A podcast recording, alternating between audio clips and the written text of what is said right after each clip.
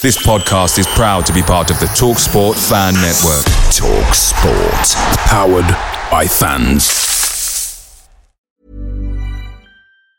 There's never been a faster or easier way to start your weight loss journey than with PlushCare.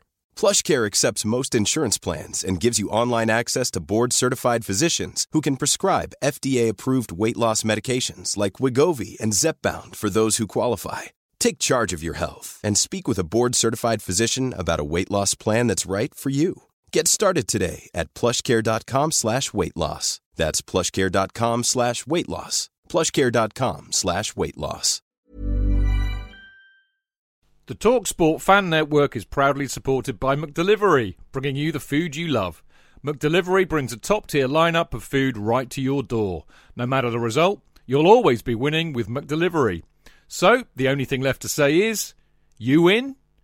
Order now on the McDonald's app, and you can also get rewards points delivered too, so that ordering today means some tasty rewards for tomorrow. Only via app at participating restaurants 18 plus, rewards registration required. Points only on menu items. Delivery fee and terms apply. See mcdonalds.com.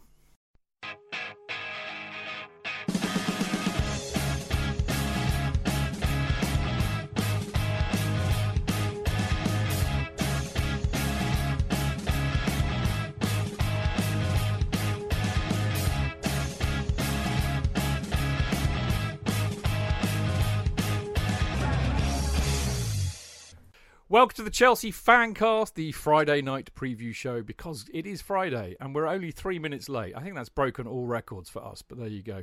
Uh, but it proves that it's live, of course. And uh, I am very much alive, even if it is a Friday. And I, of course, am Stamford Chidge, and I am joined, uh, as ever, by the well travelled, weather worn Mr. Jonathan Kidd. Yes, up to, to grim Leeds and the far reaches of the north of England. How did I make it? Hours and hours of travel and a lovely, lovely victory, and then back home and recovering for weeks and weeks in a in a decompressorized chamber, whatever you call it. Anyway, I'm talking Yeah. rubbish. Yeah, lovely to be on the show. Yeah, good to see you. It always helps when we win, doesn't it? And uh, we'll be talking all about that, obviously. Uh, but who have we got on the show tonight? JK. Wit, knowledge. Um, what else? Uh, but what about you guys?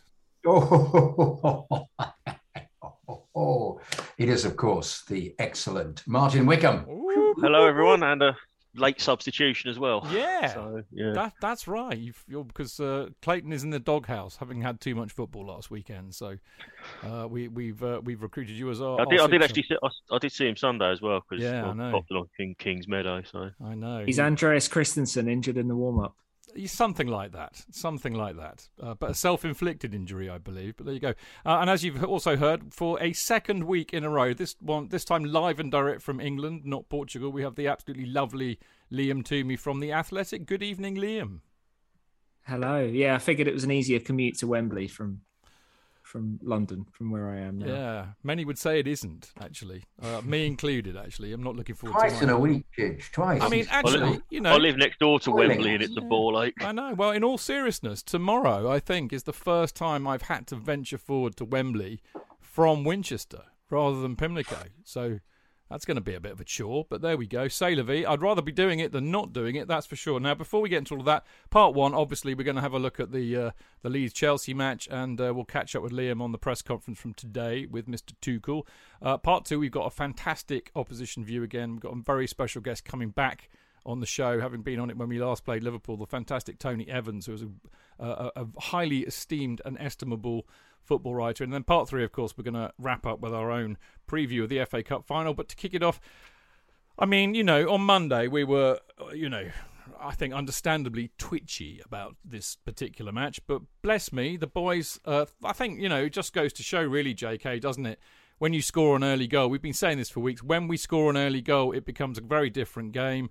Um, and when we don't score an early goal, it becomes interminable and we twitch and we freak out and invariably we throw a result away. So, well done. What beautifully worked goal as well, actually, it has to be said. I think yes, the, the, confidence of the team was just fantastic after the goal, and I think also it, it's so dispiriting for the opposition, and that's the trouble. It doesn't matter how much you you uh, run rings around them, but we scored the goal and then ran rings around them, and they just they they weren't very good. But at the same time, I think they were heavily demoralised by both the uh, um, the way we played, which was um, uh, uh, great, as, as Tuchel said, great precision, energy, and the right approach to to um, the way he wants them to play in that situation. I think also tact- tactically he was on the um, he was on the money. I think he he, he played uh, Mount in a slightly different position, so did, they came through unmarked on several occasions when um, uh, they weren't suspecting that they would they would have so much space. But Mount played out of his skin. Um, Reece James is fantastic. I love the fact that Mount, when Mount plays well, he seems to get into a position when the team's playing well. They play these wonderful triangles, Pulisic and Alonso on the left, and he's playing them with with uh, Reece James as well, just by the um, by the corner flag, and they get the ball across really quickly. And uh, and Lukaku, of course, was was was about fifty million pounds worth. yes, I to... loved your comment in the fan bite. He's worth well, I don't know, maybe fifty million quid. Yeah, about fifty million. But I know it was a much better performance as what it was. Expect. It was. Well, I, as you said, all round, I, I, thought Pulisic was really impressive. Martin, yeah, I very thought impressive. I thought uh, Mountain James were, you know, the yardstick again, uh, best players on the pitch for me, and I thought it was really nice to see Chalobah get a recall. Yeah, we thought he was in the the doghouse for some strange reason. I think some of that was utterly ridiculous reporting that there'd been some sort of um, he'd been shown his mistakes by Thomas Tuchel, and then someone pointed out, "Hello, welcome to video analysis. All clubs do it." Um, yeah, it's just good to see him back. Um, helped by Leeds being incredibly shit. Although, admittedly, in the first ten minutes, I did tweet something along the lines of, "This could be seven-five because I think our defence resembled an automatic door to start with. Then settled down a bit. Early goal always helps on main proponent of that score early, and then all the shit housing and time wasting is going to have no effect. Um, and Leeds, you know, proved it's possible. You can't, you know, there is a fine balance between putting pressure on a team in a hostile environment and just being thuggish. And Leeds went way over the other side because they decided, oh, we we can't play we can't play football, so we're just going to kick the shit out of people. To my shame, I, I reacted the same way as um, Sky did when James got red carded. Because what the fuck's that for? I actually thought he'd been red carded for dissent because there was such a pause between the foul, him saying something, and then the red card getting produced. And then I've watched the replay and gone, yeah, you can't really kung fu kick people in the ankle. It's not right. Oh mate, it was a leg breaker. But you're you're, you're right. I mean, even even the the ever so not biased against Chelsea commentary team from Sky were slightly surprised and then saw it saw the replay and it was just so obviously a red card. I mean, red card for you, Liam. I mean, it's a pretty nasty challenge, wasn't it? And of course, it it it now seriously jeopardises, which I think is very sad. It jeopardises Kovacic's uh, chance to play in the cup final. Of course, he's got history in cup finals, and I suspect he was looking forward to try and putting it right. Yeah, absolutely clear red card. Um, and yeah, you could see in Kovacic's face afterwards, even as he was being abused by fans behind the uh, visiting dugout. Um, you could see in his face that he was he thought he was going to miss the cup final. So, which is why it's a bit surprising to hear Tuchel say that he's even in with a chance, um, and and even stranger to hear him mm. say that. I'm pretty sure he said that. You know, I was watching today on the press conference. I'm pretty sure he said that there was a, an existing tear in one of the ligaments, and that almost helped Kovacic because it didn't because snap. he yeah he already had a sort of hyper flexibility in his ankle that you wouldn't normally have because of the injury that he that he was carrying mm.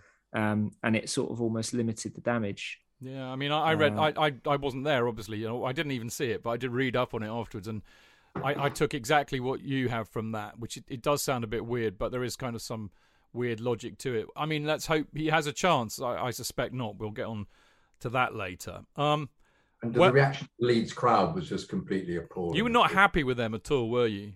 I thought it What do you expect? They hate us. No, I know, but and they're ignorant. Called rent boys as a consequence yeah. of somebody almost having broken their leg, and no, nothing happens about it. And also, he's only a poor little. Hey up, hey up, lad! It's just banter. Yes, that's what they'd say. Yeah, but, uh, Mate, you just need to go up to the. I mean, this is not just a Leeds thing, by the way. I'm going to be, I suppose, quasi racist about Yorkshire people here.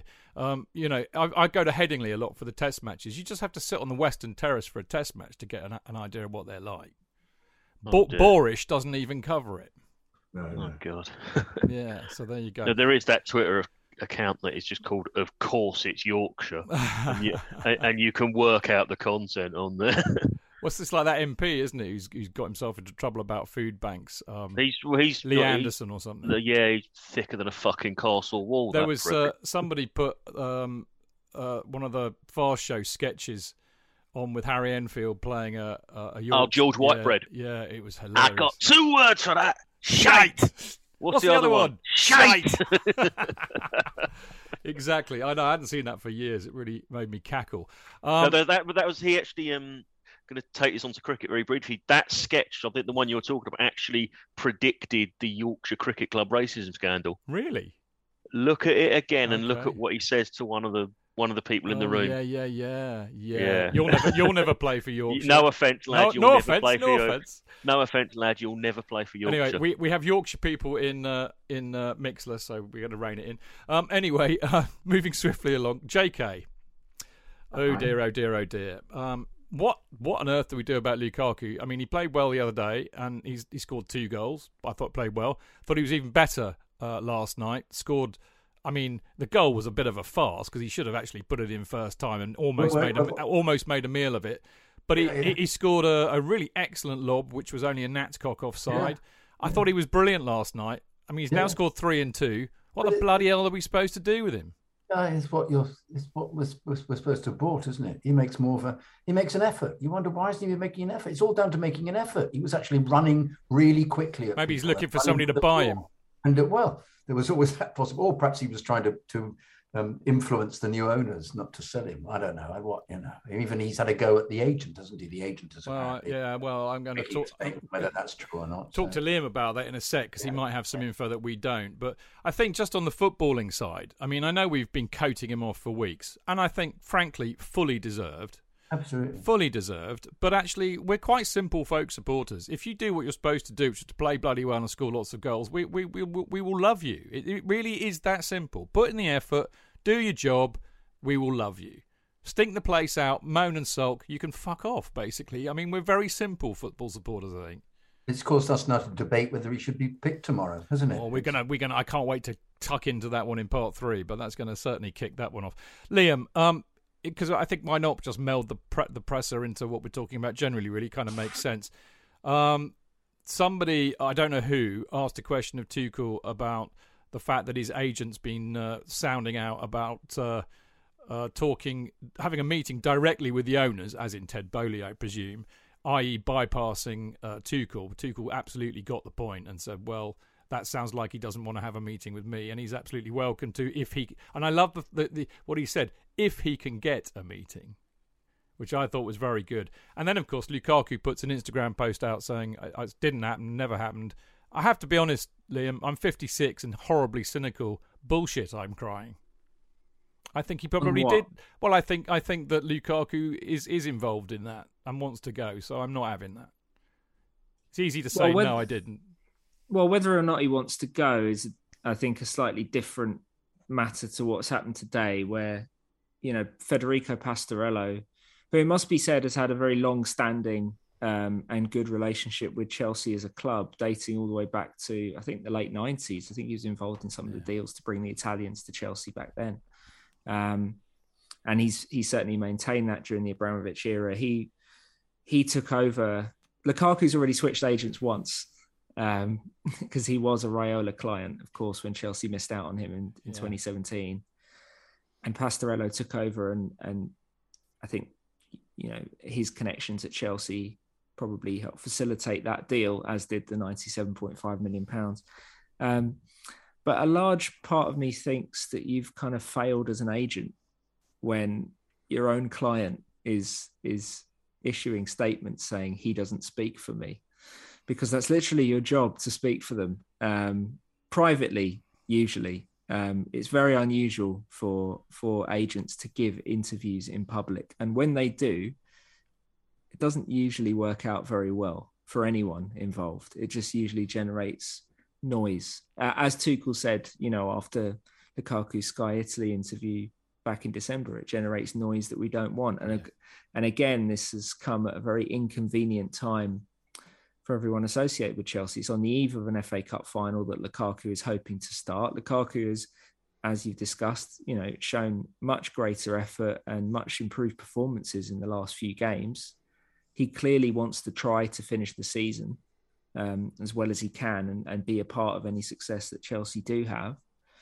And he's at least showing a willingness to to get some sort of productive um, relationship with Tuchel back because I don't think it's really been there for most of the season.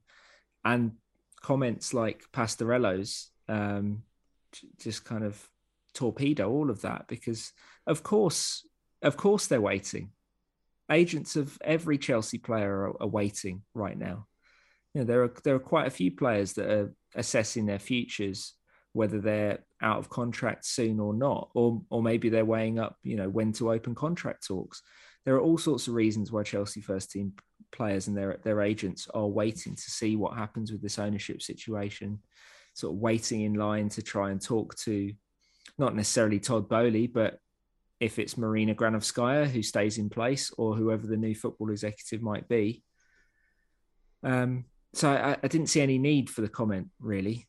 Uh, when, it, it when was, was that was interview a, done, Liam? Sorry. Well, this is the other aspect, that was, isn't it? Well, the bit that stood out to me was we don't know who the new owner is going to be. Now, if he gave yeah. that interview a few weeks back, okay, fair enough. Todd Boehly's had preference for the last week, so if he's said it in the last few days, it's just fucking stupid well, that would suggest, as you say, Martin, that there's probably been a lag time, as there was with the Lukaku interview, which took mm. about three weeks to be published and was eventually, when it was published, it was published horribly out of context because Lukaku was actually playing reasonably well, as he is now. Um, that's the other problem with doing these interviews uh, as an agent, full stop. But you can't control when they're run once you answer these questions, the the journalists, the media outlet are, are in control of how they how they manage the rollout of that, and um, and they usually do it, you know, on the eve of a big game. Uh, that that's what they did. That's what Sky Italy did in January. You know, sort of on the eve of the Liverpool game, um, which got Lukaku dropped for that, and that's what has happened with this Pastorello interview as well. It's been run on the eve of an FA Cup final from Chelsea's perspective, that Lukaku was hoping to be potentially the happy end of a very, very difficult um, and miserable season for him personally. So, yeah, it's a mess. I don't know what Tuchel's going to do tomorrow. I can't imagine any of this has helped Lukaku's chances. And I, I to be honest, I interpreted his statement on um, Instagram to be very much damage control rather than any sort of pre. I don't think there's anything pre-planned about any of this. I think he's he's trying to scramble to show, look, I what you've seen on the pitch is real. I am I am I do want to try and make this work, and I want to try and make it work at Wembley. Mm. It's one of those annoyingly, frustratingly, uh, you know, things that we we will find very hard to get to the bottom of. I suspect. Um, I mean, I I agree with you in a sense. I mean, I think you're right, actually, Liam. I think the whole lag thing is very pertinent because I think three three or four weeks ago, let's say Lukaku. I mean, we were saying on the show he clearly wants out. You know, that's that's what he wants to do, and that's probably what he relayed to his agent. His agent gives an interview saying much the same thing, and then, as you said, it gets published two weeks later. By which time, Lukaku suddenly getting game time, looking good, getting his confidence back, getting a bit of love, which he clearly needs. I think I've said it before, and I'll say it again. I actually think that for all his uh, bravado and arrogance and ego. I think his ego is actually very, very fragile. I think he is absolutely a player who needs a lot of love, a lot, a big arm around him to get the best out of him. He, he doesn't respond well to people who don't do that, JK. Just like you, really, like all supremely genius talents, mate. Oh my dear. That's why I'm always putting my arm around you, really, isn't you it? You do metaphorically. Your, yeah, arm, your arms around me at the moment. It is, put really, it out. It? Put it out. Oh, sweet. Thanks very much. No, you haven't got that. You didn't reach me. I'll, um, go, I'll go this way. That's easier. There you go. Did not um, uh, um, Liam? Did not Tommy T himself mention that strikers were sensitive in a mm. press conference last week, and they all he needed did.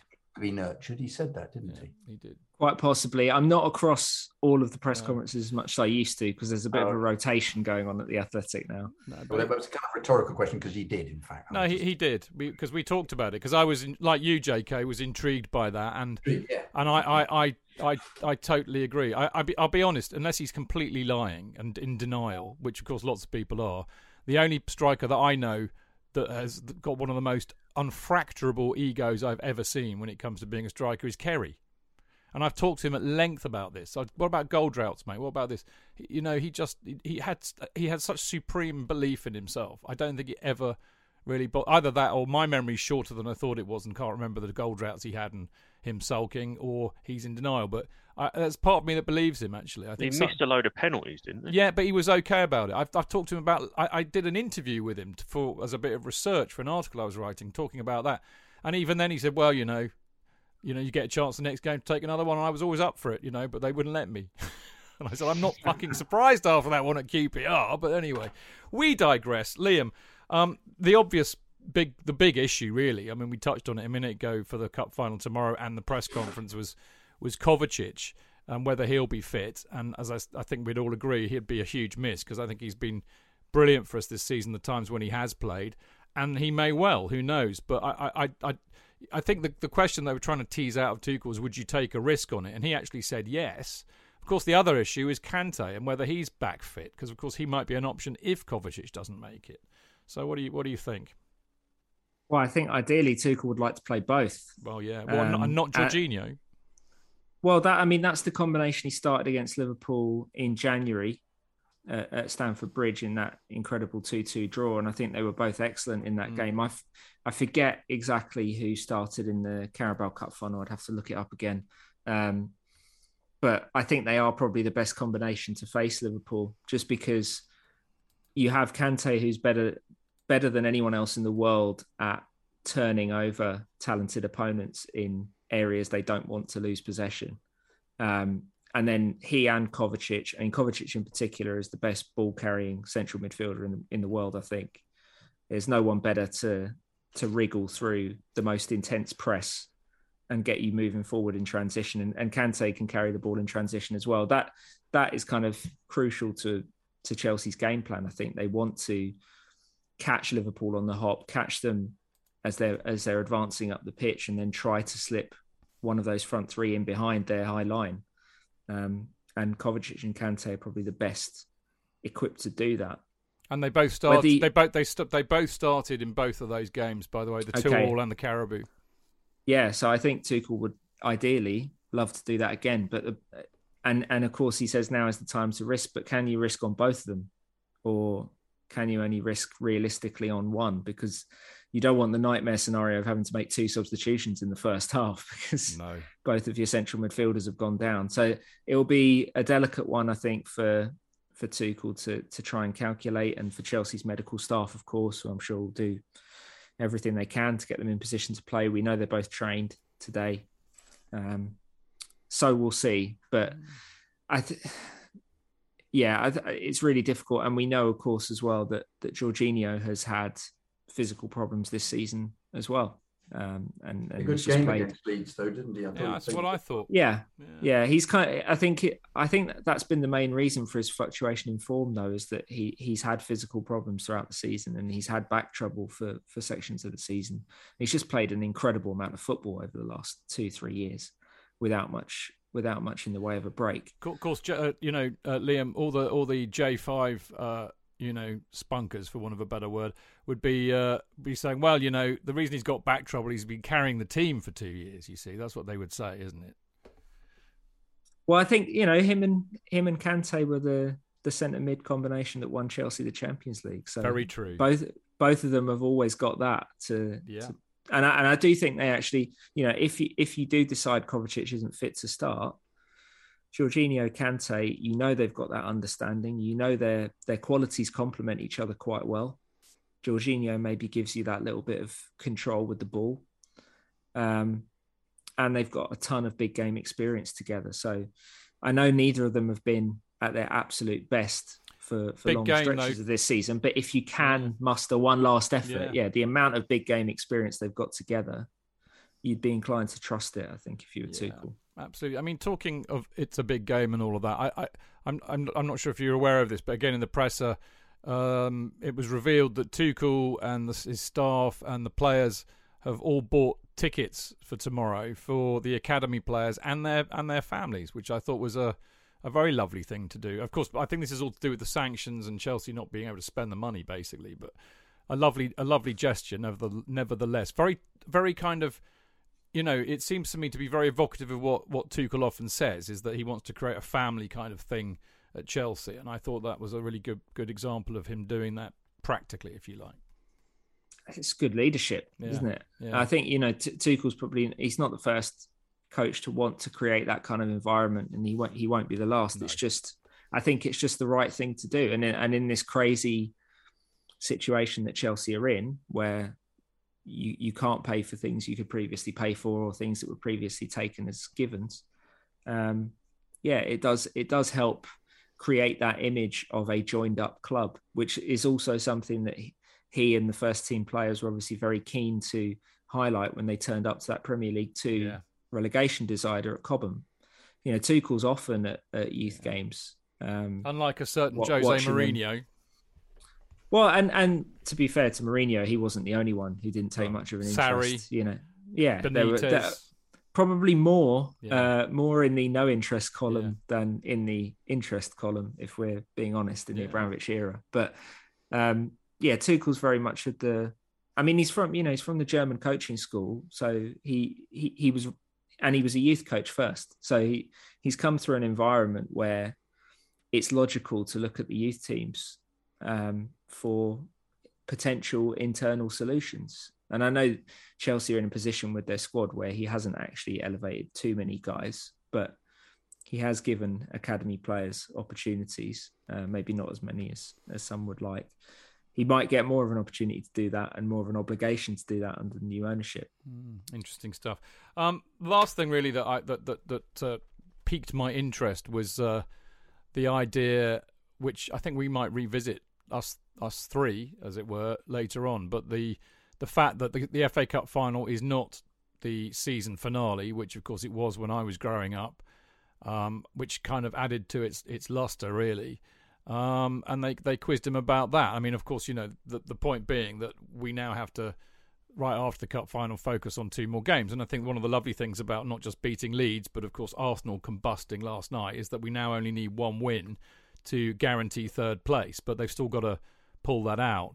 And it does seem a shame from a supporter's point of view. It was really interesting to hear what he had to say. I mean, he was ambivalent about it, as you would expect him to be, because there's a job to do and he knows that. But it sounded to me like he kind of agreed with our sensibilities there that actually, you know, its importance warrants it being the season finale, and it's a shame that it isn't. Yeah, and it, it feels unnatural, doesn't it, for it not to be, for it for it to be a couple of weeks from the end. I mean, we're we're all very used to the, the Carabao Cup being where it is, sort of two thirds of the way through the season. But the FA Cup, Champions League, these big Yeah. showpieces go hand in hand with the end of the season, and and that's the case for most of the, I think, a lot of the domestic cup competitions in the other major European leagues. So I think that's that's what Tuchel was was getting at. Um, but it's it's an interesting one when you're talking about Chelsea and Liverpool because functionally this is kind of the end of Chelsea's season. I mean, they need one more point to guarantee Champions League football, but realistically, that Leeds game has probably got them there now, and they've got you know some games after this that they could.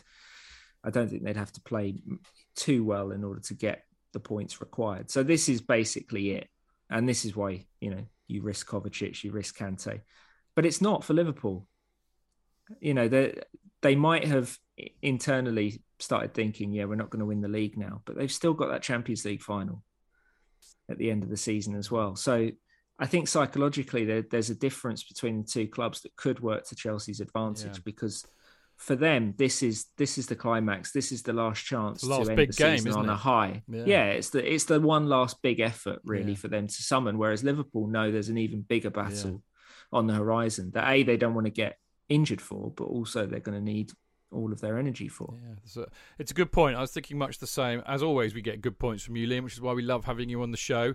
And just- uh, no, because I got Tony waiting, mate. Sorry, sorry, it's half seven. Uh, but uh, yeah, it's good to see you as always, Liam. No doubt we'll see you uh, in a few weeks' time. Are You going tomorrow? I am, yeah. Simon and I with two pronged approach. Okay. Well, I'll, we'll wave to you from the cheap seats tomorrow. How about that? All right. But uh, like us, I'm sure you'll have a great day and enjoy it. And as I said, have a good weekend. Other than that, and we'll see you very soon.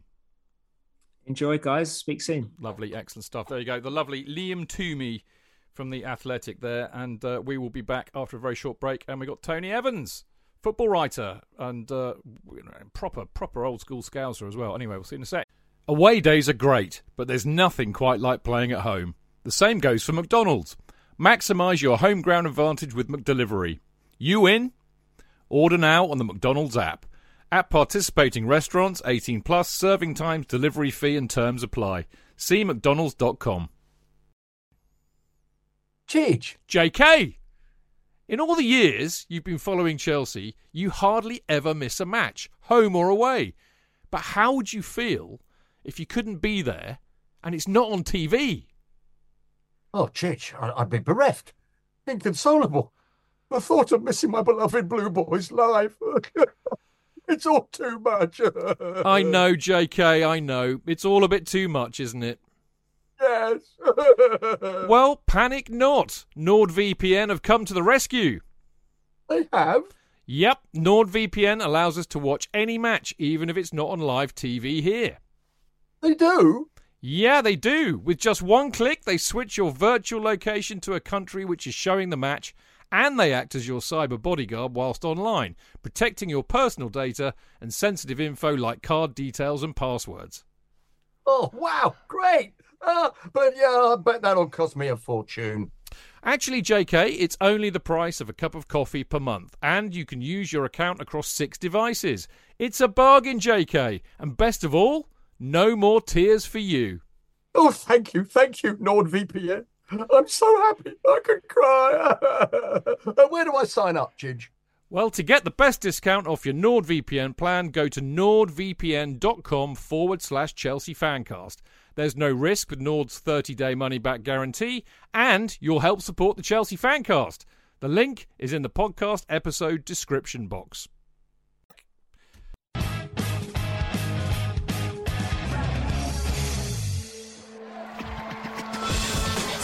Real fans, real opinions. I'm Jason Cundy, and you're listening to Chidge and the boys on the Chelsea Football Fancast. Total nutters and proper Chelsea. Footballfancast.com.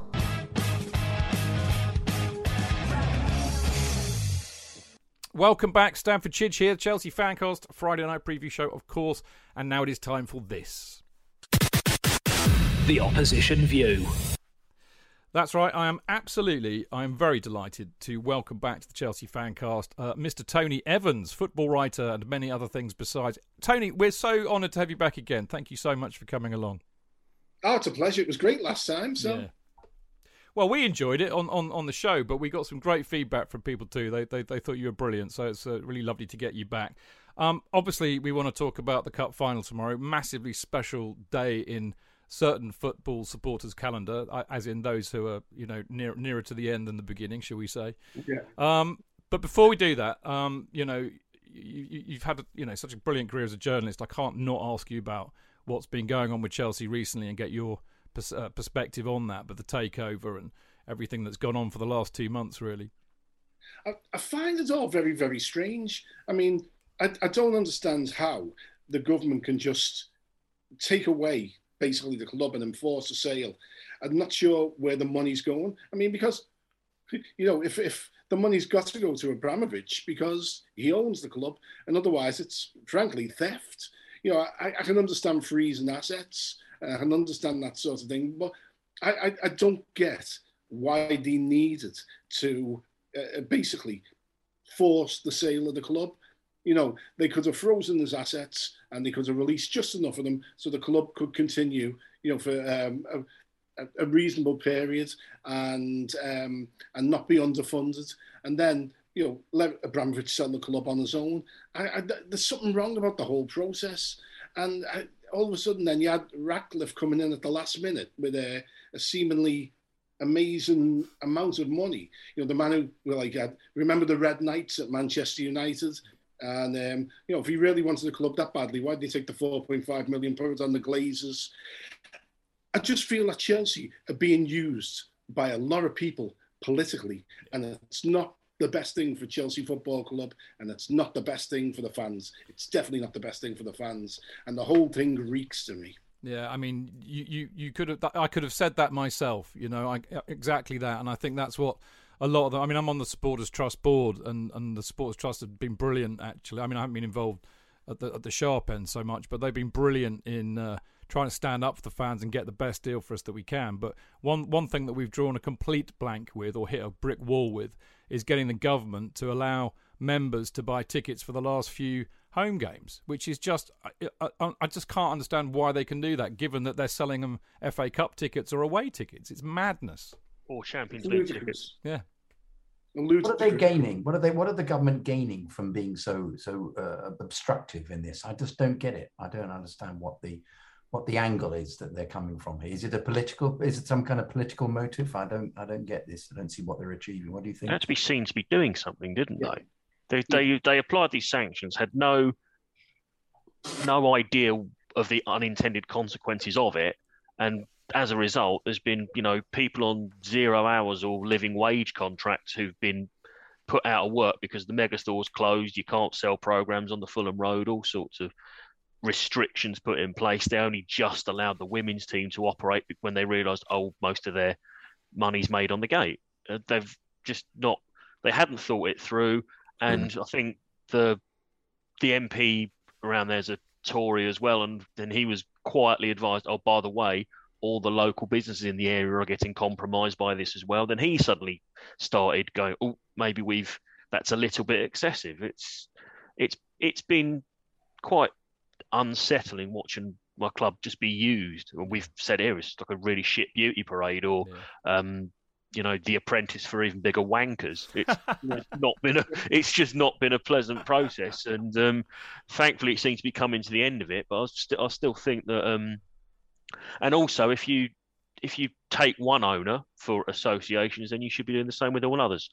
Um, yep. We see what's going on with Newcastle and that weird Saudi Arabia kit controversy that's just kicked off today. It's but there's not a word been said about it, so who knows? Well, I mean, I was told a very similar thing that you know it was a knee-jerk reaction. The government had to be seen to be doing something, and then they realised that the Chelsea supporters' catchment area contains a lot of seats that may well be marginal when it comes up. So they tried to rein back from it. But it seems to me there's been no clarity of thought.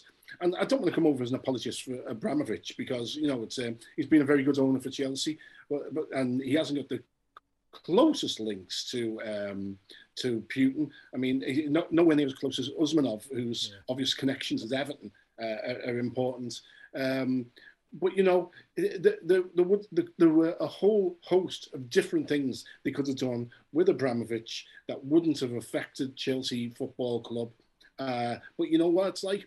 Football is, it's, it's still, I always say this, still the biggest expression of working class culture in this country. And it's also, it just, it, it, it blossoms with publicity when you use it uh, for, for your own publicity. And it's become that cliche. I'm going to say it a political football, yeah. which could have easily been avoided. But of course, this government is so so clueless and, and so has so little idea of what they're going to do next. They just blunder from situation to situation, and I think it, it will hurt the club. And and one last thing on it, you know, I'd say, you know, you're going to get uh, Todd Boehly uh, and his consortium as new owners. If the experience of Liverpool uh, anything to go by. They're not. The, the Americans won't be bad owners. Mm. Then again, the experience of the Glazers says they, are terrible owners. But um, if, if if they do it like Fenway, they'll be good owners. But you know, there, there won't be the spending, obviously, of the Abramovich era.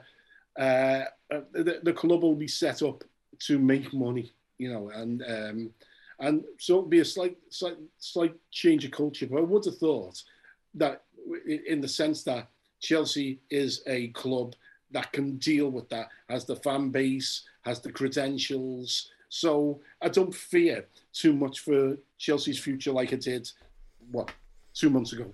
Yeah, I, I, think we'd we'd all agree with that, Tony. In fact, we, we've said it a lot. You know, if they're more like the FSG than the Glazers or Kroenke, then we'll be okay. But I mean, the other side of that coin is is that you know, we've spent a lot of money, but we've wasted a hell of a lot of money on sacking managers when we perhaps shouldn't have done, and buying duds yeah. when we wish we hadn't. So, if if you know the Boehly Boehly's consortium iron that out, then we may we may uh, we may end up with a much better run club. And the one thing that gives me hope is the fact that Boehly's, you know, come out publicly and said that you know the best way to make money actually out of football is to ensure that that team wins on the pitch. Win on the pitch, you'll win commercially, and that that that's if you're a supporter, you kind of want to hear that, I suppose.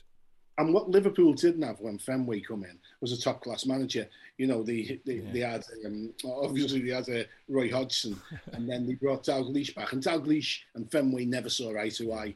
Then they went for Brendan Rodgers. Yeah. Once they got a top class manager, Jurgen Klopp, then all the stuff. You know, before that they were fiddling about too much with the idea. You know, with the statistics and the, the analytics and they didn't have a football line. They didn't have anyone who, who had clear thoughts about football. What the, the thing, the positive for Chelsea is you've got Tuchel, who is a you know an exceptional manager, knows what he's doing, yeah. knows what he wants, knows what type of players he needs to set his team up.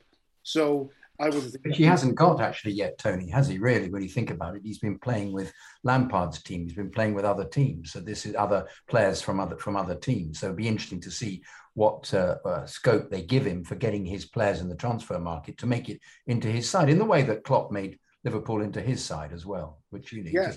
by well, certain I think, players. You know. I think the Americans are more likely to do that than under the, the, the, previous regime, you know, where, as we all know, managers sometimes were presented with players that they didn't particularly like. And, you know, Marina would turn up with a, you know, uh, yes, uh, you know, uh, what, what can I do with him? So I, I, think the Americans are more likely to target what yeah. Tuchel wants. And I think from that point of view, I think that's a real positive. Yeah, couldn't agree more. Um, let's let's talk let's talk to you about what I really dragged you out on a Friday evening away from the pub or whatever to talk about your beloved Liverpool. Um, I'm not I'm not known for doing much research at all actually, so tonight is a bit of a treat. But I actually kind of went back because it struck me actually how weirdly similar Chelsea and Liverpool's FA Cup pedigree is actually. And I, I've known this fact for a long time that Liverpool were in their first FA Cup final the year before we were, and sadly we both lost. Although we did get more stuffed by Sheffield United than you did by Burnley, but you know, mm. 1913, 14, and 1914, 15 for those who are interested.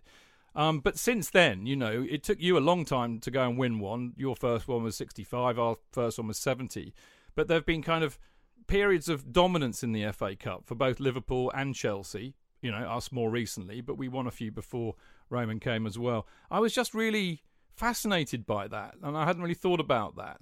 So, I mean, the question really is, you know, where do you as a Liverpool supporter stand on the FA Cup and and and, and the club's association with it, really? Well, funnily enough, I was just writing about it. I was writing about the, the 65 semi, oh. which um, obviously, and, and for, for a number of reasons. One, as you said, Liverpool and Chelsea's FA Cup pedigree is very similar. Neither has won the FA Cup at that time and it was the biggest thing in the game, more important than winning the league.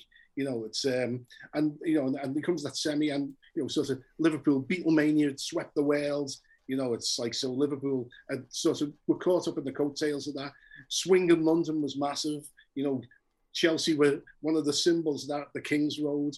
You know, you had Raquel Welch, we had Cilla Black.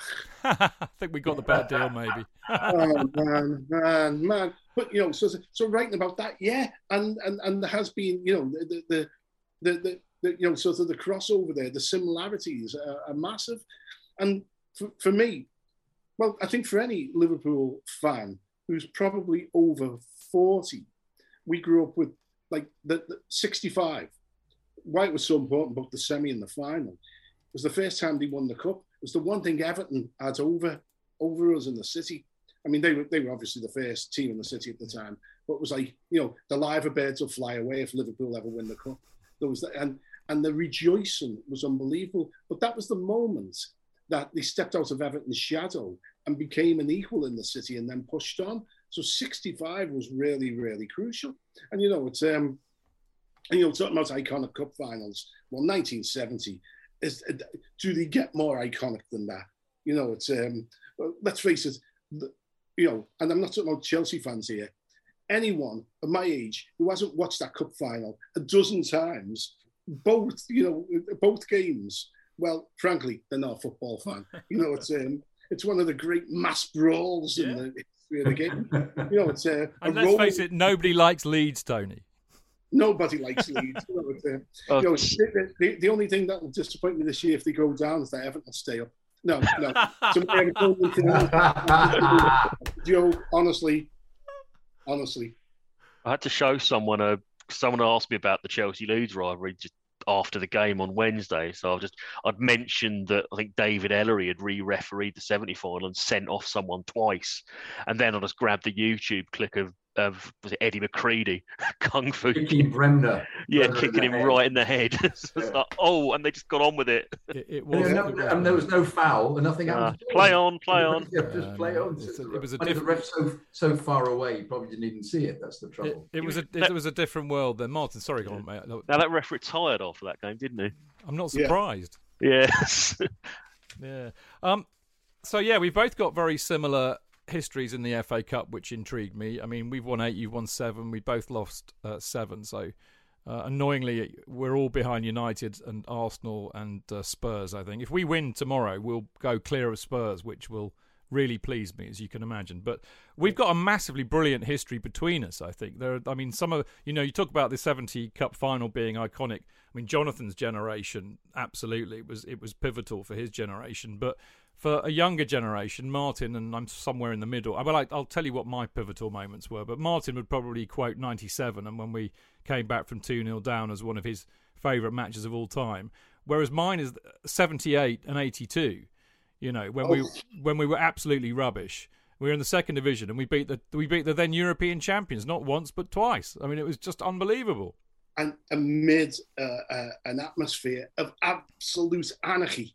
You know, there was um, there was murder on both those games. Uh, You know, it was, it was um, I remember like um, the the uh, all the papers ran that pictured them all fighting over the fences. You know, it was like in, in terms of encapsulating the probably the best and the worst of the 70s and 80s experiences. Those two games, they they they do it for me. You know, it's like you know, I, I it was um, that you know that that walk back to Fulham Broadway felt a lot longer that day. Yeah. It was wild, Yeah. but the games were, were wild as well.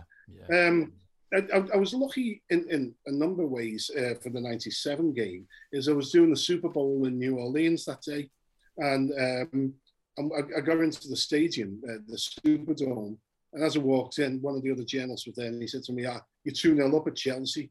I'm like, "Oh, yeah, that's all right." You know, went and got myself something to eat and had a drink. Come back and say, "Yeah, you know, uh, I wonder who we get. We're going to get in the next round. You're knocked out, mate." So at least I wasn't there to see it. You know, I could avoid it. So I've never watched it since. But yeah, I mean, great games, absolutely fantastic games. And even 10 years ago, the cup final, Yeah. you know, uh, you know, sort of, you know, the, the Dalglish team, that, that was, wasn't the best game in the first half because Chelsea was so on top. But what, it was a really rousing finish, you know, and, um, you know, one of those games that, um, you know, you come away with and you say, oh, yeah, you know, you know, we might have got people, it was, it wasn't a bad game. The Petr Cech save at the end is absolutely magnificent. It came up as a clip last week, and every time you just look at it, and Carroll ran away thinking he'd Yeah. scored it, and then Yeah, yeah. Well, looked you up. wonder- What? You wonder, wonder if they had goal line technology. You know, it's because Mm. it was. And, I mean, I think he saved it. I mean, I I, I, I think like in in uh, 2005, it never went over the line. So it's uh, One all then. yeah, fair enough. I mean, actually, that uh, it, it's interesting you talk about the 2012 uh, final because for Chelsea supporters, well, I, I may speak for myself here, but I'm presuming that many will think the same. It, it's kind of forgotten about that one because it's completely overshadowed by what happened a, a week or so later when we won the Champions League for the, the sorry, I'm sorry, European Cup. Let's have it right. Yeah. When we won that for the first time, so it tends to get a bit forgotten about, and I'm, and I'm wondering if there could be an interesting similarity here for, for you guys because you've got the you know the European Cup Champions League final after this cup final. Do you think the team and the supporters' eyes are going to be more on that? yeah. I mean, I, I think it, it's very hard to keep the team focused. And I mean, we, you know, we- we've seen it both ways. You know, Chelsea uh, went, went in the cup final and then went on to win the Champions League. And you know, it was the the way that season had gone. You could see the the, the confidence building with Chelsea as every week went by. I mean, that was a great group of players. They didn't need a manager. They you know they just needed to be rid of a manager who was getting us all wrong, and and and they coalesced as they went on.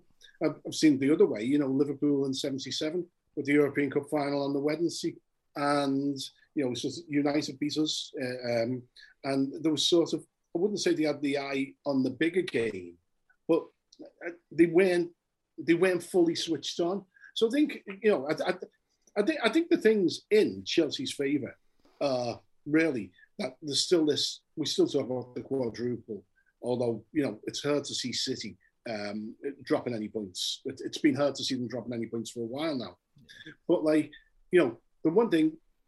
I mean, yeah, Chelsea needs a point really to secure top four status for next year, because your goal difference is so high that you know it, Arsenal and, and Tottenham are, you know, and also, can you see them being mentally tough enough to win the last two games? So, kind of think, you know, Tuchel can afford to throw almost everything at this game tomorrow, whereas Klopp can't, and I think that'll make a slight difference in mentality, and and you know as well. I mean, yeah, after the after the League Cup final in February, you know, he'll be looking at that and thinking about that, and um, you know, and uh, brooding on that result because, frankly, you know what? It's like you, you, look you look at the um, that disallowed goal and the, the third disallowed goal and Lukaku, and it's just a terrible decision. Why VAR, VAR is wrong. None of the defenders thought he was offside. He didn't think he was offside. The he didn't gain advantage. It was a brilliant goal, and you know, in in a sane world, Chelsea would have won it. So I think I think Tuchel will take a lot of confidence from that and and will set up accordingly. Whereas, you know, Liverpool, Fabinho's out and obviously he's in the best team. Is that a big, um, is that a um, big miss for you guys? Yeah, yeah. He's um, you know, because he, would be getting it into that into that you know the, the base of the Chelsea midfield with um, you know, getting into you know Jorginho and Kante, you know, or, you know, it's uh, you know he he does an awful lot to put Liverpool's stamp on that midfield area. And so with him not being there, there's a different dynamic. And uh, so I think that plays into Chelsea's hands as well. Mm. But I, I, I, think largely, though, the game will be won out wide. You know, I think, uh, you know, you've got, you know, we're going to see Reece James and Trent on the other side. And, you know, both fantastic players and both, you know, have a mass, you know, propelled the team forward massively. And, you know, obviously, you know, Andy Robertson as well. And I think that's where, for me, where the game will be won and lost out wide. Yeah, I, Is Robertson back for that game? Because I know he played Tsimikas at the weekend. Mm. He's back. Yeah, yeah, yeah. Robertson will be back. He was rested, so so you know there'll be there'll, there'll be almost a full strength, but without Fabinho, yeah. it's a big drop off. I mean, Tony, Ch- Ch- you could argue that Chelsea have been leggy since about January, really, but uh, it, you know, people have been saying, I've been hearing a lot on the radio and in the press recently. I mean, you've won obviously four out of your last five. You drew against Tottenham, but they've they've not been the kind of dominant performances that we've associated with this particular Liverpool side. When they get ahead, they just absolutely steamroll the sides and they just they're buzzing around all over the place. People have been saying they've been looking a bit leggy, possibly. Did you buy that? Well, I think you know, I, I think it's obviously going to get difficult, and there, there's a great consciousness that of the games ahead as well. Klopp's rotated, you know, it's, um, I mean, for example, people, you know, you look at Newcastle where, you know, it, it was far from his first 11, but they did really well. And they played in a way that essentially they, would they just, you know, to use a boxing analogy, they just, you know, kept Newcastle at arm's length and give them a dig every now and again you know, it, it looked they were trying to con- it looked like they were trying to conserve energy. Mm. One of the interesting comparisons with uh, 2012 is one of the Liverpool players at the time. Once the once sort of the Champions League, you know, sort of uh, disappeared from the horizon, the top four, and um, and there's won the League Cup. They kind of only thought about the FA Cup. They switched off a little bit and didn't really switch on properly again you know, arguably until the last 20 minutes of the final. And I, I don't think Chelsea will have switched off in this period, you know, sort of the last few weeks. I mean, well, you, you know, you look at Leeds, I know they're, they're not the best side, but they dispatched them with, with ease. But I, I, so I don't think Chelsea have switched off. I think that I think they'll be they'll be readier for this game tomorrow than us.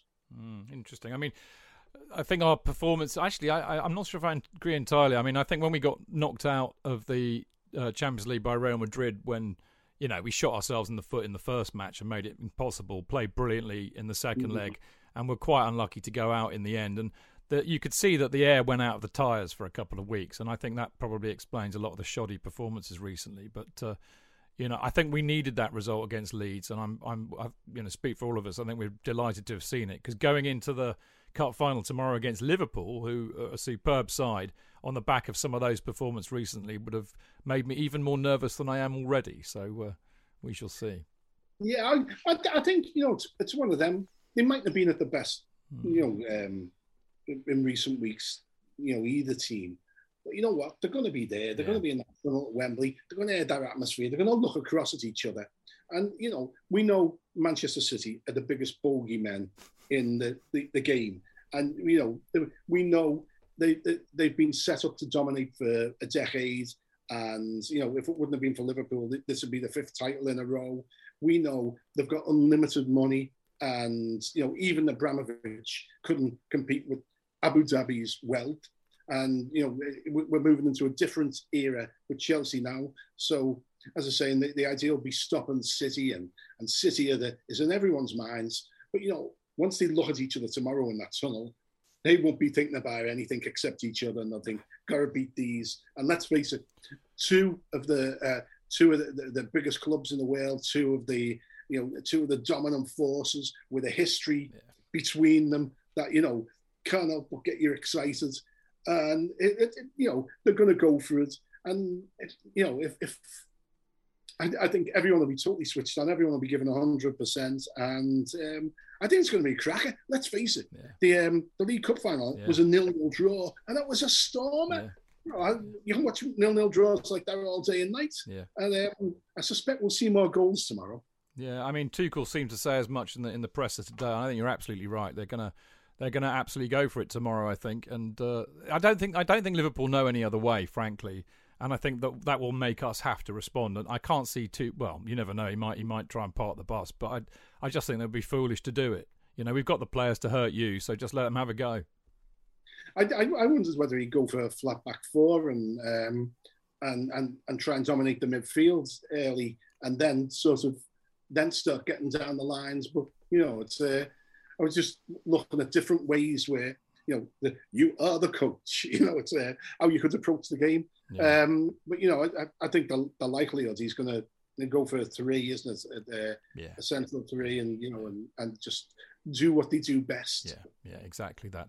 Um, so we're all rather excited and looking forward to it, Tony. Um, how do you see it going? Give us a prediction. I think it'll be tight. I think it'll be it'll be the odd goal that wins it. But wouldn't surprise me if it's uh, a two-one, three-two. You know, I, I, I think there will be goals. I don't think um, you know, but both sides have got strengths in the defence. But both sides, certainly with the wing backs, play a risk-reward game, and the rewards are massive, but there are risks, and there is space. You know, eh, there's always space behind Trent. There's always space behind Reece.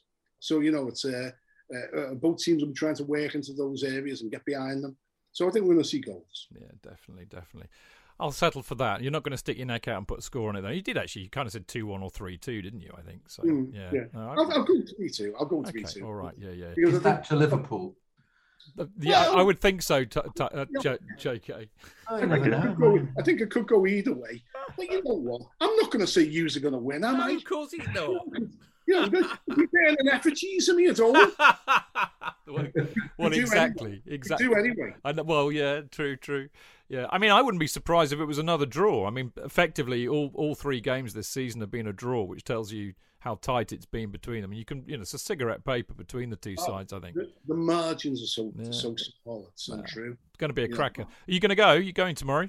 Yes. Good I'll man. We, well, if we if I bump into you, I'll say hello. And by the way, I now owe you at least two pints in the in the cask. So you know, I will I will honour that debt at some time when I'm in Pimlico. It'd be lovely to talk more football with you over a beer. That's for sure. But Oh yeah, just uh, one of the great joys in life is uh, a good beer and talking footy. So you know, Too right. I, I'd certainly drink to that. But th- Tony, thank you again for coming on and joining us on the Chelsea Fancast. It's really superb of you to do so. Um, I, I can't wish you luck for tomorrow, but what I will say is that if you let us have the FA Cup tomorrow, I'd be delighted to see you uh, beat City in the Champions League final in, in a week or two's time. Madrid, Madrid. Um, Real Madrid. I meant I meant Real Madrid, didn't I? I'm, I'm having a brain fart. Well, that'll be interesting, won't it? Because you Did, know, did you did you turn that semi final off after 89 minutes or something? Uh, no, 'Cause I very no, nearly no, did, No, no, no, so- no, no, I know. I was just having a brain fart. I'm, I was kind of fixating on what Tony was saying earlier about City and, and why why we don't like them. And I was thinking at the time, well, how many European Cups have they got? You know, well, you, for you're all that money. completely conflating evil empires. I am, aren't I? Really, but there you go. Now, I wish you luck in that because uh, Real Madrid have got far too many. We can't let that happen. Yeah, yeah, you know, it's um, you know, it's uh, and, and, let's face it, the only time we back the Francoists is when they're playing City. well, that's a, that's a good point. Tony, whatever happens tomorrow, enjoy yourself. I know you will. Have and uh, we will too, yeah. And hopefully we'll get you back some other time. It's always a pleasure seeing you. So thanks for that and have a good weekend. Have a great one. See Cheers, mate. soon. Lovely to see you. Brilliant. There you go. Fantastic Tony Evans there. Uh, estimable, I think I called him earlier. Didn't I? Estimable football writer. Very well known football writer and an excellent one, too. So there we go. We're going to have a short break. Then we're going to come back for our preview of the FA Cup final tomorrow.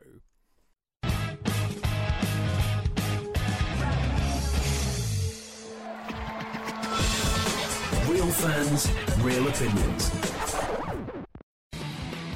I'm Jason Cundy, and you're listening to the Chelsea Football Fancast. Up the Chelsea! Footballfancast.com.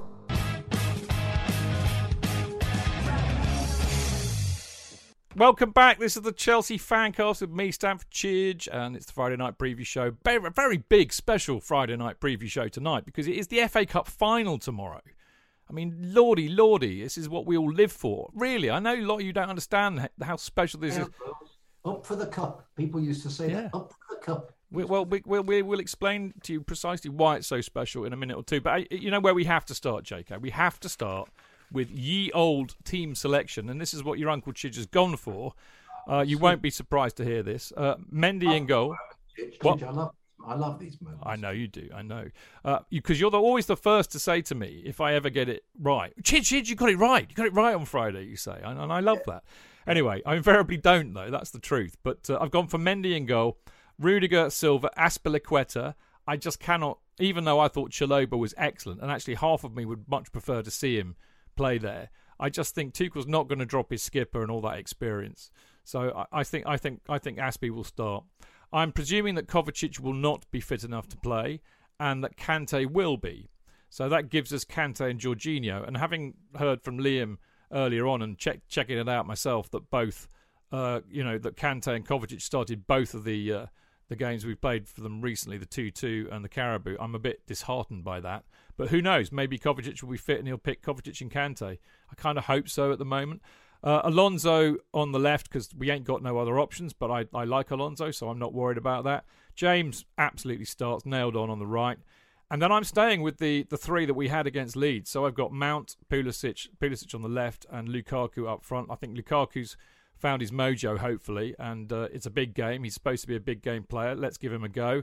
Pulisic, I thought, was excellent against Leeds, and I also like the idea of Pulisic on the left, so he can uh, either you know two foot uh, Trent uh, Trent uh, Terence Trent D'Arby, or or at least keep up with him when Alonso won't be. So I, I, that's another reason why I started. Him. The the other thing, of course, is that Tuchel might throw a spanner in the works and say, oh oh oh, they play with a really high line.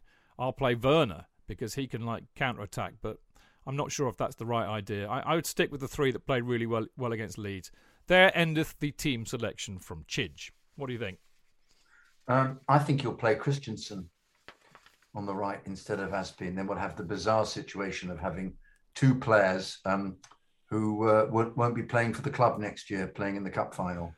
Um, uh, and if Alonso, according to the rumours, goes to Barcelona, that'll be three of them. And if Dave comes on, there'll be four players on their way, if, according to the press.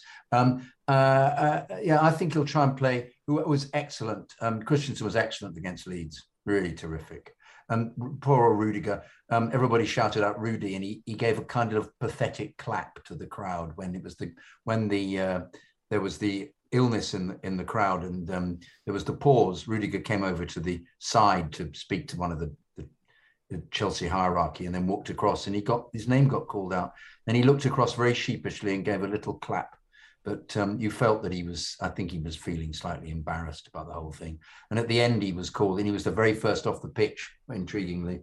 But I, I reckon he'll play um, Rudiger and Christensen, and then neither will play next week. Actually, I think that might be the the shape of things for the for the re- next to the rest of the season. Um, Silva will play, and I, I think he'll play Kante and uh, and Kovacic from the beginning. Um, bring Jorginho on later. Uh, that's, that's, that's, exactly what happened in the League Cup final. I think that was with penalties in mind. Yeah, yeah, yeah. Um, but anyway, just bring him on. Even not even necessarily. I think I think one of them will not last the, the, the ninety minutes. I think, but he'll he'll start with them. Um, and uh, Chidge, I, I, would like to agree with you over uh, Pulisic, Lukaku, and Mount because they were a very formidable combination. As I said, Mount was fabulous against Leeds. When Mount plays at that level, non-stop, great skill. Um, those lovely triangles he plays with James, and the joy after he'd scored and Reece James had provided the the cross for him was fantastic. I loved it. He loved giving it to the Leeds fans as well. I think it, st- it extends from the Derby games, doesn't it? Yeah, completely, absolutely. Um, but yeah, uh, so uh, I don't know. Havertz might feel hard done by, but perhaps knowing that there'll be a substitution and Havertz comes on very fresh and it gives them a very different angle might be the, the way forward. I thought Ziyech came on and played decently. They all played very well against Leeds. I know Leeds were dreadful and just lost it and gave up. There was one dreadful moment in the second half at Leeds where where we got the ball and I think it was um, Christensen to stop the ball, but near the halfway line, and nobody challenged him. Nobody came. Yeah, there, there, were there were a few of those moments. I mean, yeah. there was there was one where Jorginho basically led the press and crunched one of them high up the pitch. You just thinking yeah. Leeds yeah. have given up here. They've just gone. So. But speaking yeah. of the press there, Martin, I think that was what was so important was that they looked back to their best pressing. There was never a moment when Leeds weren't harried. I think Leeds there wasn't there wasn't a, there, there wasn't a counter press from Leeds. There was there was nothing from Leeds. Nothing, nothing. I think Liverpool will be obviously be a lot of a, know, a lot, but, 20, but 20 times better. But nonetheless, this is this is the way the team is supposed to play, you know. And I, I was just very immensely impressed by the level of energy and commitment, which they'll have again tomorrow. They were, I mean, yeah. J.K. You know, irrespective of the opposition, they were right at it from the first minute. They were absolutely brilliant. You know, yeah. I, I must share this with you because it, it might make you giggle. I mean, I had a client yesterday that finished about 20 past, 25 past seven. So, you know, then then had to drive home, just a five or 10 minute drive.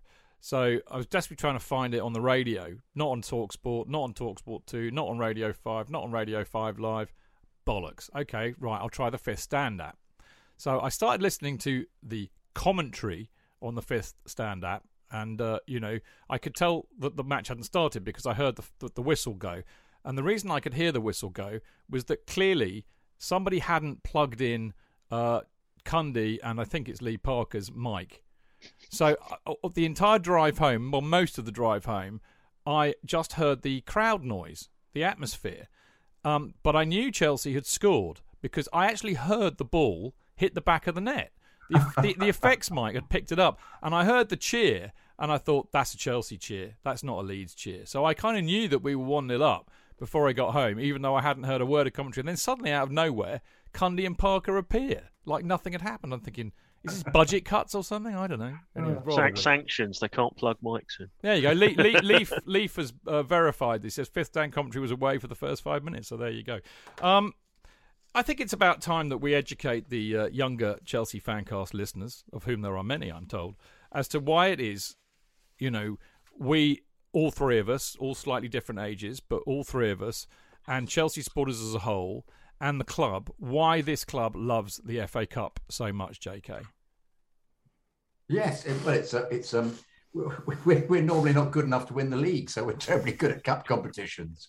It's uh, it's as basic as that. Um, um, but it's it's it's joyous going away and beating teams who uh, are supposedly better than you and you putting in a terrific performance. We always seem to rise to the occasion as well. Um, as you were mentioning, the two Liverpool performances when we were in the second division, um, and the four-two, which is one of the great cup cup results, great cup games. But yeah, we we we seem to have um, a capability to um, uh, immerse ourselves in the um, the, the necessity of playing brilliantly over a, a, a, in a tie that's normally just a one leg away or home.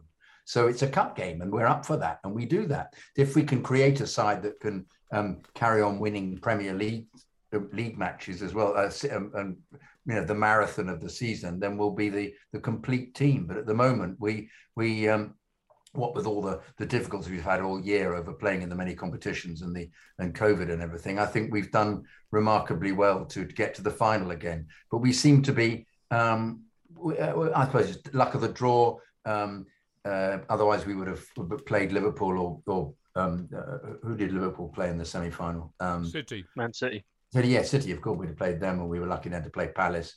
But you need a bit of luck with the draw. But yeah, it's it's when you're not winning the league and you can maintain a terrific standard, you become a cup side, and we've always managed to do that. And on occasions when we've won the double, we've done both. So uh, um, I think it's just because we're a we're a very decent side. I don't think there's a particular mentality to it. I just think it's because you know we're going to try and win as many competitions as available and if it happens that we don't we can't maintain the uh, the same standard to win the league we're there for we're up for playing the cup competitions mm. and luckily Tuchel is is as tuned in as any manager has been about that yeah i mean Martin, you know, you're kind of the generation under me. I'm kind of the generation under JK. You're the generation under me. So I missed 1970, for example. But for me, 94 and 97 were very, very upper, uppermost. I mean, you just about get in for 94, 97, don't you? I missed. I managed to miss the Di Matteo goal in '97 because I'd gone out and made a cup of tea, and I come back and he's wheeling away celebrating.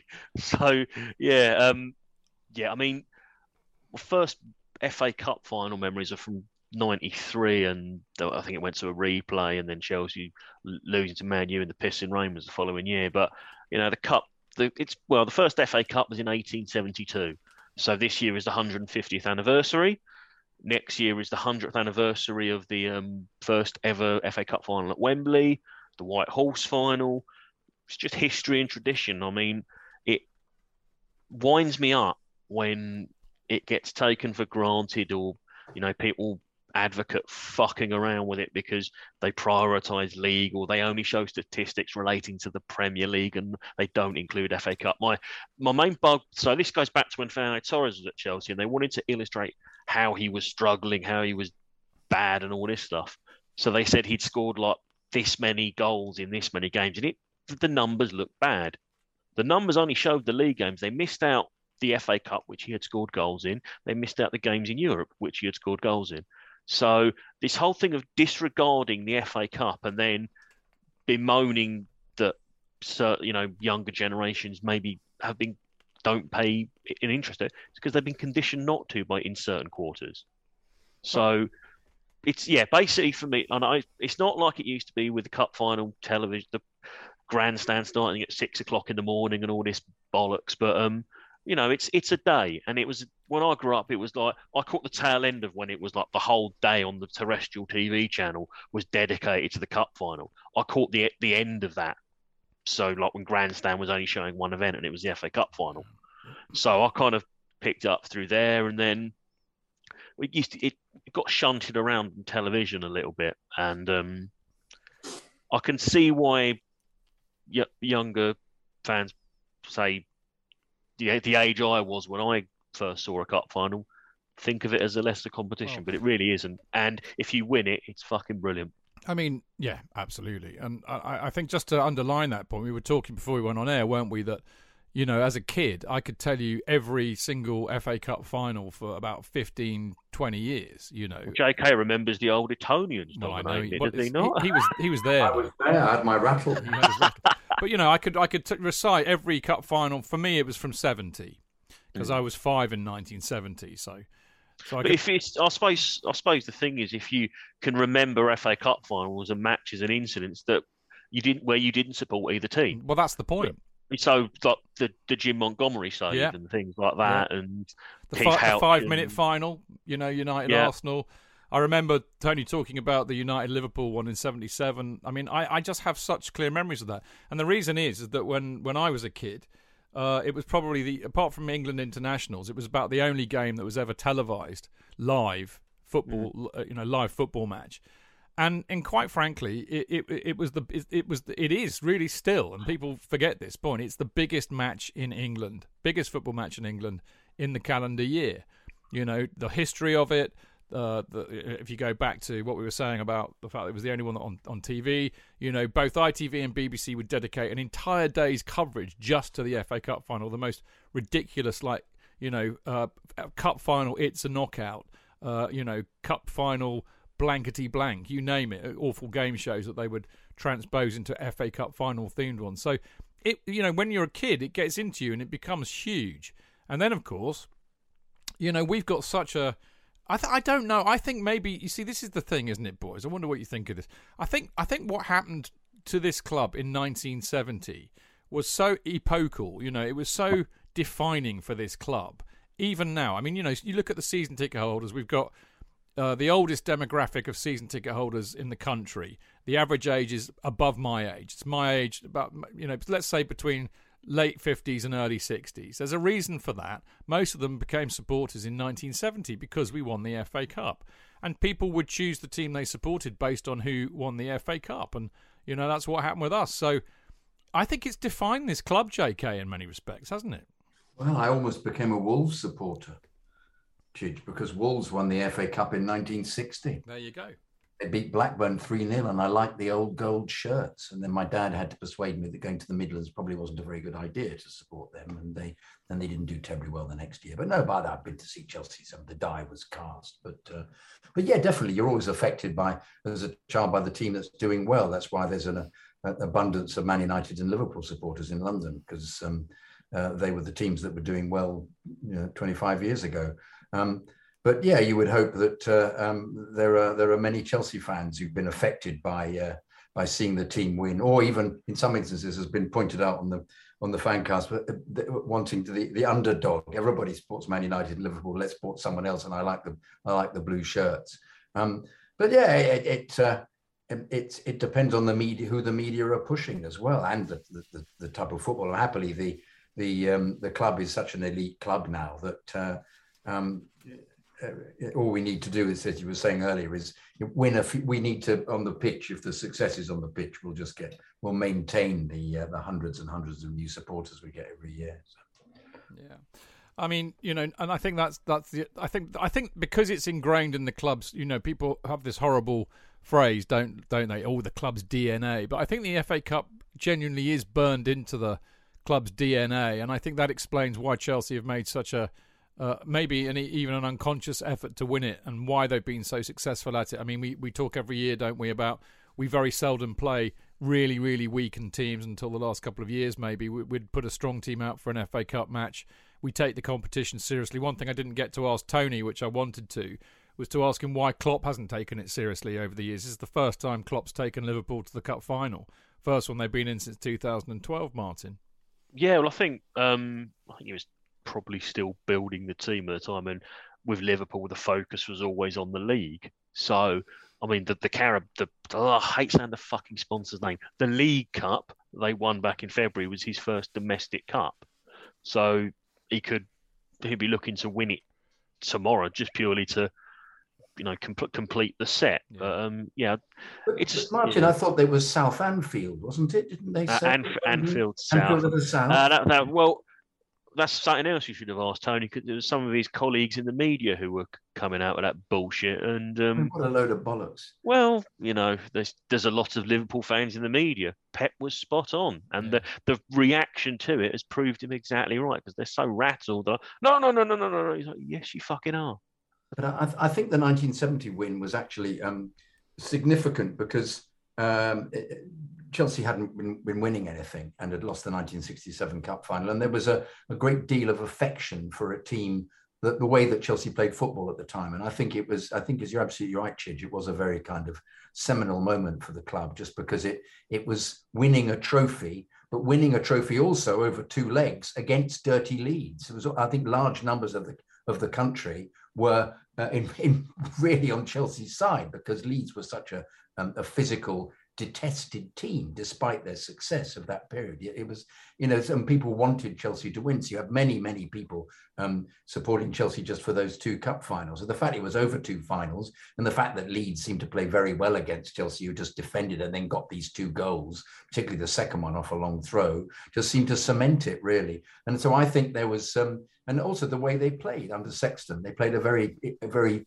um, fluid, interesting style of football. So, uh, um, I mean, all right, they may have been soft, soft and southern, but um, and you know all that was related to the King's Road, slightly showbiz and celebrities. But I think there was affection for them, and I think it was a very significant moment for the for the club to actually win a trophy in 1970, and then follow it up by winning the European Cup Winners' Cup. Indeed, mate. And you know, as I said recently, there is there has been no no club better in the FA Cup than Chelsea. Even though we've managed to, I mean, we've been in five of the last six finals, including this one we may have conspired to lose the last two in a row, which is just horrible. Um, we need to sort that out. I mean, that's a good point, actually, Martin, isn't it? We can't lose three in a row. I mean, I know we can always say if we do, well, there you go. You know, Chelsea are making history again. But that's not the kind. yeah. It's not the kind of history I want. I, I, I, I, I'm serious, guys. I am as nervous as a fucking kitten about tomorrow because I cannot bear. I mean, one of the worst experiences I've had at a football match was when we didn't turn up against Arsenal under Conte and I, I, I mean, I left with Psycho Phil, Pablo, and Stu, and it's the most miserable and angry I've been leaving a football match, other than say the Barcelona semi. I was just, I was just, you know, in deep depression about it because I love winning the FA Cup. I don't, I cannot contemplate losing tomorrow. It'll be awful to lose three in a row. Can't bear the idea of it. No, it's, it's not palatable. But I think the one thing that may work in our favour is that the finals we've lost, the Leicester and Arsenal we were ex- expected to win, and maybe some of the players expected to win, and then it didn't happen here. We're very much the underdog, and much like in Porto last year, you know, you may, we may not be the favourites, but don't don't rule us out completely. It's a good point, actually. We tend to do better, don't we, JK, as underdogs, particularly in the cup, like like you were saying earlier. Oh, completely, yeah, yeah. Because nobody expects us to beat beat City last year, and yet um, yeah, I think it could be in our favour. That uh, I think it's it's pretty important that Kovacic plays, pretty important that Kante plays, but because otherwise it'll be uh, um, it'll be Cheek and uh, Jorginho, which I don't think is um, uh, an ideal combination for the midfield. But um, um yeah, it, it, it, let's let's see what's. I mean, I can only sit back and you know let the events wash over me, see what happens. But yeah, I I, I don't think it's any uh, it's a foregone conclusion that Liverpool win at all, as some people, you know, in fact, if any scouser who comes up and says, you know, 5 0, I'll think, oh, hang on, this is exactly the same as Porto last year. So, uh, uh, yeah, I mean, there is always that, and we'll get a bit of that tomorrow. I mean, there, I mean, the good, I think you know, Tony raised some good points. Liam raised some good points earlier. Um, you know, how how do we beat Liverpool? They are a phenomenally good team, but they've not bettered us at all this season. I mean, I know. I mean, I'm, I'm going to plead the Mourinho on the Carabao. You know, we didn't. We did not lose that match. Um, um, you know, we lost on some shonky penalties, but you know, well, a shonky, a penalty. shonky penalty. But we've matched them. You know, uh, pound for pound in every match we played this season. And I, I wonder if, I wonder if Klopp's got a you know, a bit of a, a kind of an issue playing Chelsea, not, not just Chelsea, but Chelsea with Tuchel in it. I mean, you know, you often get this saying, don't you, that, oh, for fuck's sake, you've given this team too much respect. And I wonder if maybe he does that. You know, to come to go 2 0 up at the bridge and then for us to come back 2 2 tells me a little bit about like that. You know, he was out out fought and outgunned really I think. I mean, maybe that's a bit over optimistic in the Carabao because they had plenty of chances too. But I wonder if there's a little bit about that. And then there's, you know, Liam uh, with what he was saying earlier on, uh, the fact that, uh, you know, that this is the biggest game for us, our last big game of the season. Uh, Liverpool, as Tony was saying, got the Champions League after it. Fabinho's out. There's a lot of things that, and we're the underdogs. I mean, there's a lot of things that may make me feel a little bit more comfortable, JK.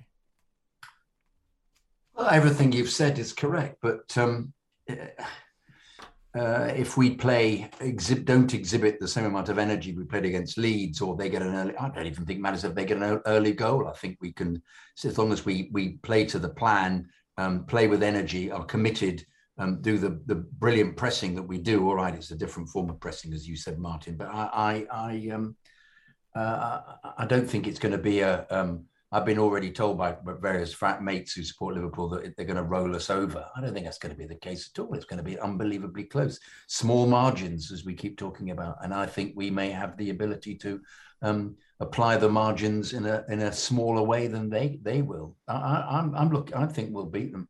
Mm. Well, I do too, and I think one of the ways we. I think Tony was also bang on about it'll be one out wide you know, in a sense, it'll be the, the battle of the wing backs, and they've got two very good wing backs. But of course, we all know we all know the media ignore this completely. But Trent Alexander-Arnold can't defend, um, and actually Alonso can't defend either. But he can. Actually, that's an interesting matchup. Really, they can both attack, but they both can't defend. I think Pulisic might be key to that as a watching brief over. Trent Alexander-Arnold on the right. I'm not so worried about Robertson. I think James and and Azpilicueta can look after him. Um, if he plays if he plays, of course. Uh, you know, Christensen too. Although I, I, am not so sure about Christensen on the right, but you know, he did okay in the Champions League. Well, actually, he came on for Silva, didn't he, in the Champions League final? But yeah. I think the other thing is it's it's it's about big game players, and uh, you know, Alonso's a big game player, Kante's a big game player. You know, Lukaku should be a big game player, and in a sense, he kind of proved it in the Carabao Cup final. Tony was right; that was a bloody goal all day long, and a great one too.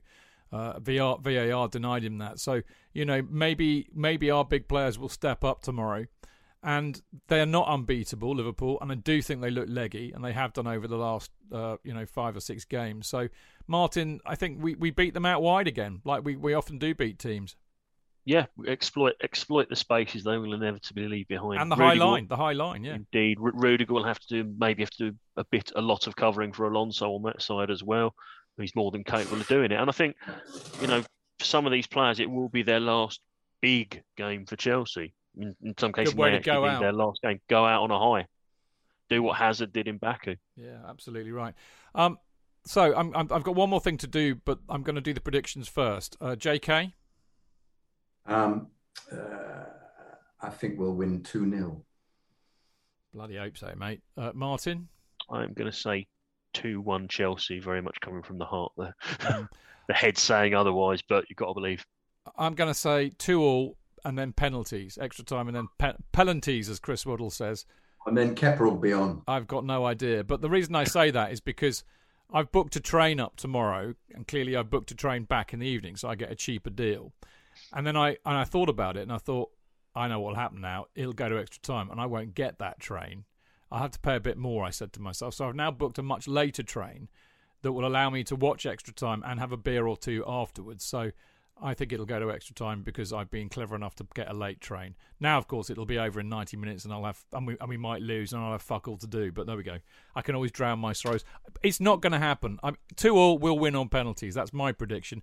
And there's another good reason why that's important because, as you all know, I keep on my phone. The boys can just about see it there.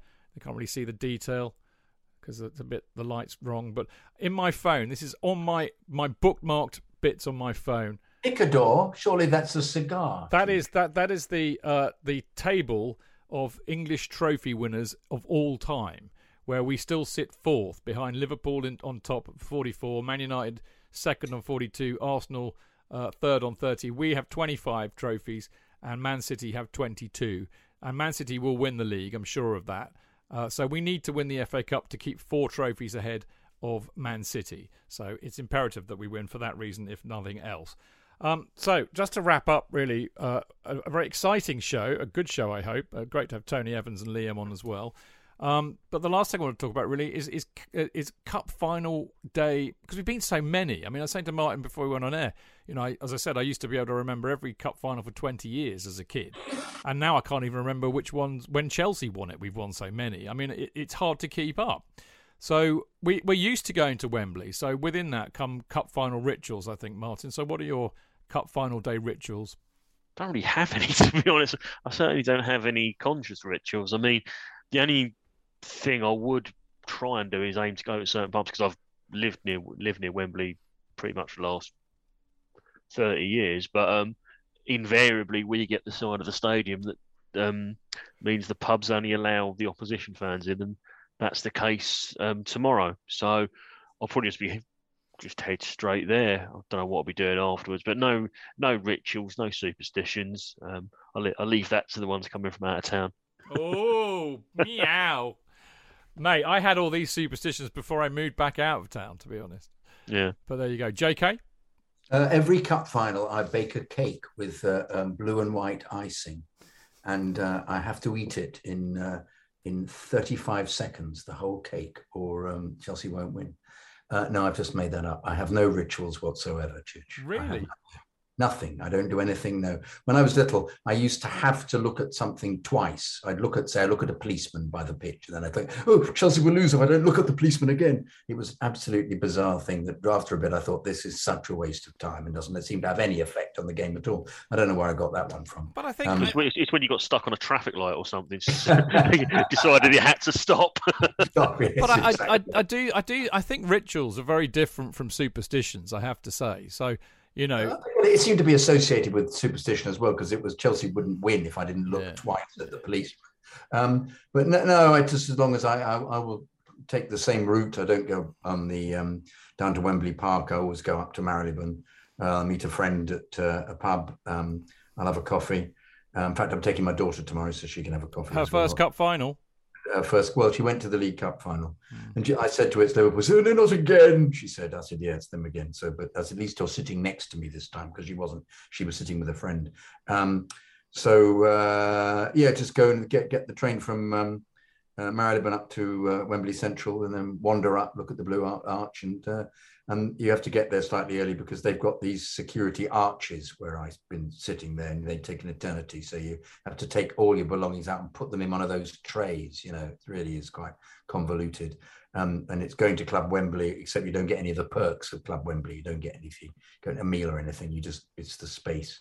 So um, uh, yeah, I'll get there quite early, I think, and uh, just breathe in the atmosphere um, uh, and listen to the, uh, the the very very loud music that I have nothing to do with anymore. That she likes, she'll like that, and uh, and observe all the uh, the fans arriving slowly. Have another coffee and uh, ease into it, and then the butterflies. Ah, they'll descend upon me. And abide, abide with me, of course. Oh yeah, yeah. I will, I, I will sing that.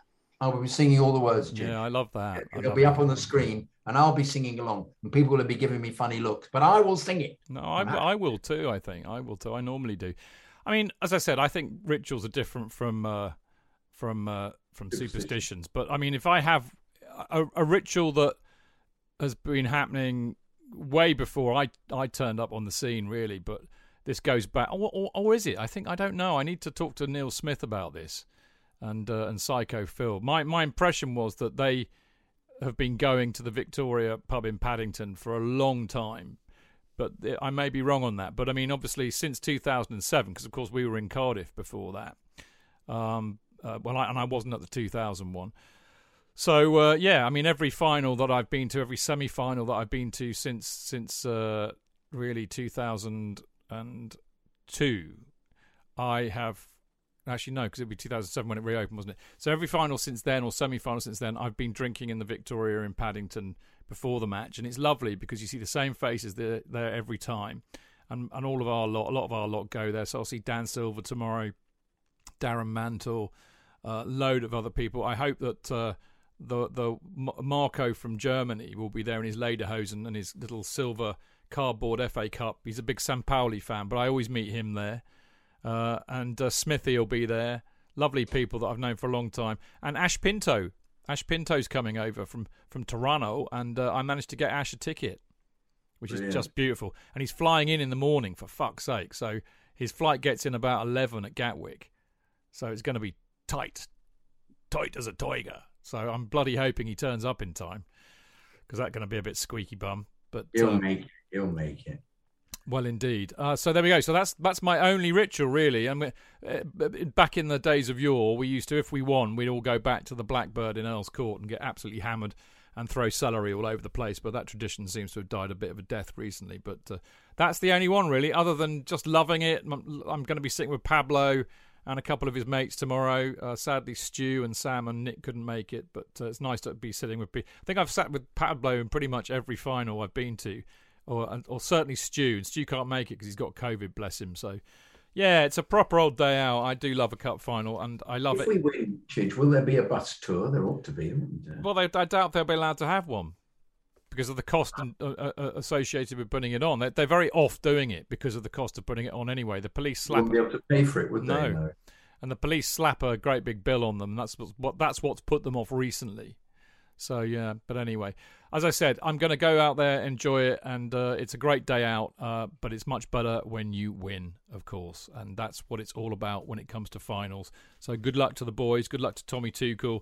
Um, I hope they manage to pull it off because we need that trophy, uh, and we need to beat the Scousers, of course. Um, boys, uh, uh, uh, what a lovely delight doing a, an FA Cup final preview show. We're all going. It's fantastic. You know, everybody on the fan cast is going.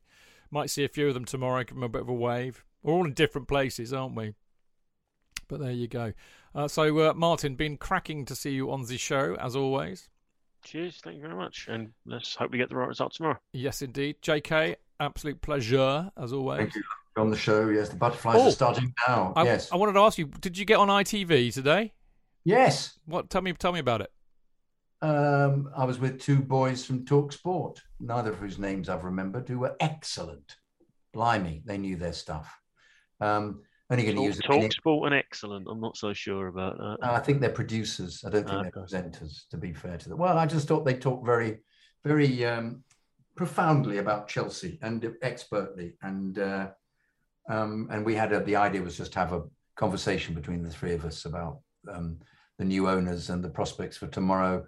And we did that, and they filmed it, and they said they'd only use a minute of it. As we spoke for about twenty minutes, I'll be intrigued to see how they edit it. Yeah. So uh, you know, No, no. but yeah, it was fun. It was fun. There were a couple of good guys. I'll find their names and I'll tell you. Um, but I wanted to give a shout out to Max, who I sat next to at, um, stood next to, I should say, at Leeds, who I, um, who hit me on the head while doing Carefree and apologized. And I said, uh, "It's all right, mate. I should have predicted you were going to do that." And he went, "Oh my goodness, I recognise your voice. You're Jonathan." he said, uh, I, "He said I, I listen to the fancast. I love it." I said, "Oh, thank you, mate. I'll give you a shout out." So to Max, who Oh, enjoyed brilliant. I enjoyed standing next to and hearing, and I joined in occasionally with the odd um, the odd chant with you. So, What, uh, Jimmy Savile, is one of your own. funnily enough, I didn't do that. Okay, funny that. Anyway, there you go. Fame at last, JK. Delighted to hear it. Well done, Max. Be, be kind, be, be gentle with JK. We need him, mate. The show would be half the show without him, that's for sure. Right, uh, we will be back on Monday, of course, for the main Chelsea fancast show with JK, me, and Mark Worrall and Mark Meehan, the two marks at 7 pm. That's the FA Cup dream team, as far as I'm concerned. So, uh, obviously, we'll be looking back at the Cup final against Liverpool and ahead to Thursday night's match against Leicester. So, there we go. Don't miss it. For the people in Mixlr, I salute you as always. Lovely to see so many of you in there. Enjoy the day wherever you're watching it tomorrow. Let's hope we bring it home. Come on, Chelsea. Up for the Cup. Right. yes. Thanks for listening. See you next week. Until then, keep it blue, keep it carefree, and keep it Chelsea. Oh, the Up the show! show. Oh, you big boy, in the final weekend.